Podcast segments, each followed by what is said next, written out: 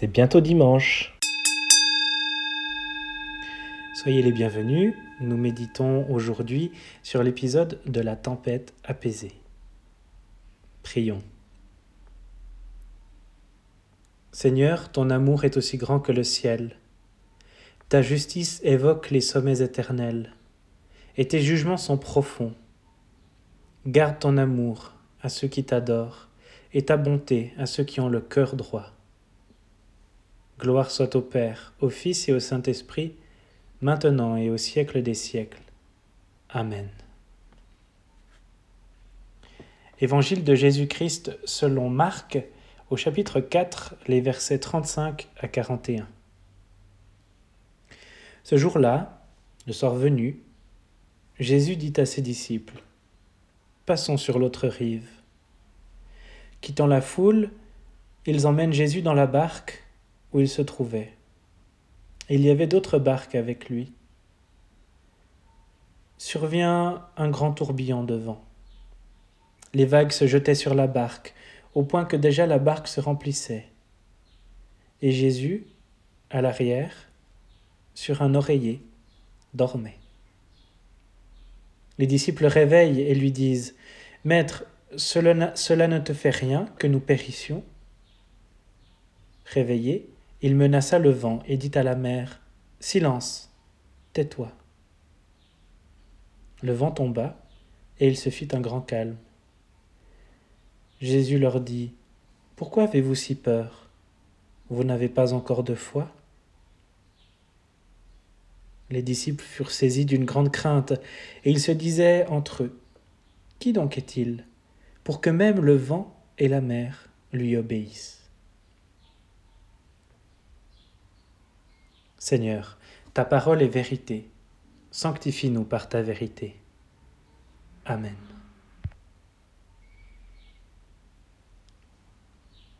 Vous n'avez pas encore de foi? Un commentaire de Jean Valette. L'épisode de la tempête apaisée chez Marc semble l'œuvre d'un témoin des faits. C'est un de ceux qui peuvent confirmer la tradition selon laquelle l'Évangile a été écrit sur la base des souvenirs de Pierre. La mention du coussin n'est peut-être pas due seulement aux souvenirs de Pierre. Le sommeil relativement confortable du maître tranche ironiquement sur l'agitation des eaux et surtout sur celle des disciples. La foi dont parle Jésus et dont l'absence chez les disciples l'étonne est la foi en Dieu son Père c'est celle qui l'habite jusque dans son sommeil. C'est en la puissance du Père que Jésus a cru en prononçant la parole sur la mer. Il n'a pas seulement disposé de cette puissance, il y a cru. On peut dire que Jésus, dans cette scène de la tempête apaisée, se manifeste à la fois comme celui qui agit avec la souveraineté du Dieu créateur et comme un humble croyant qui donne toute la gloire au Père. En lisant ce récit de la tempête, on ne peut éviter de penser aux textes de l'Ancien Testament dans lesquels la mer est considérée comme une puissance redoutable et hostile que Dieu a soumise, intégrée à l'univers qu'il a créé, mais vis-à-vis de laquelle il ne saurait relâcher sa surveillance. En fonction de ces textes, Jésus apaisant la tempête apparaît dans une situation divine.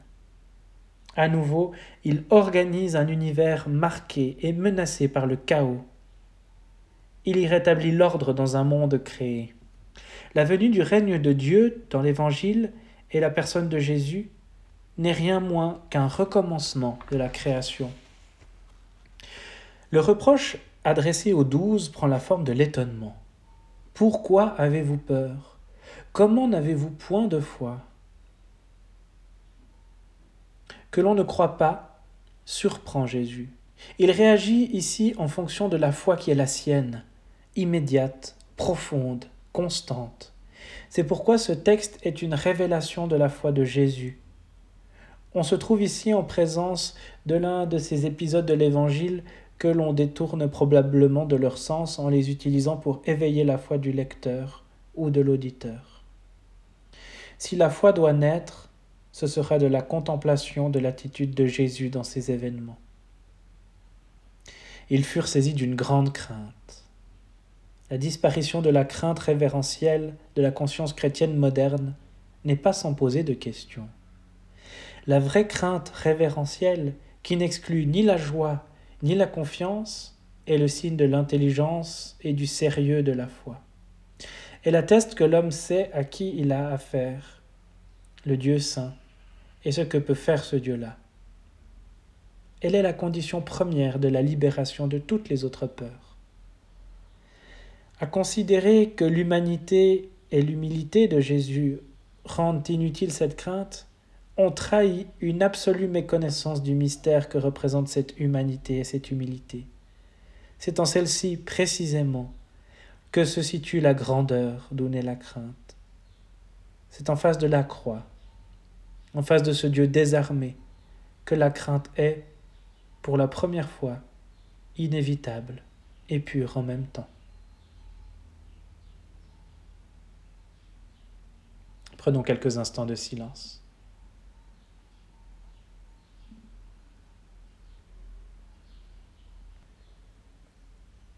Prions avec les mots de frère Roger. Saint-Esprit qui remplit l'univers, dans un souffle de silence, tu dis à chacun de nous, ne crains rien.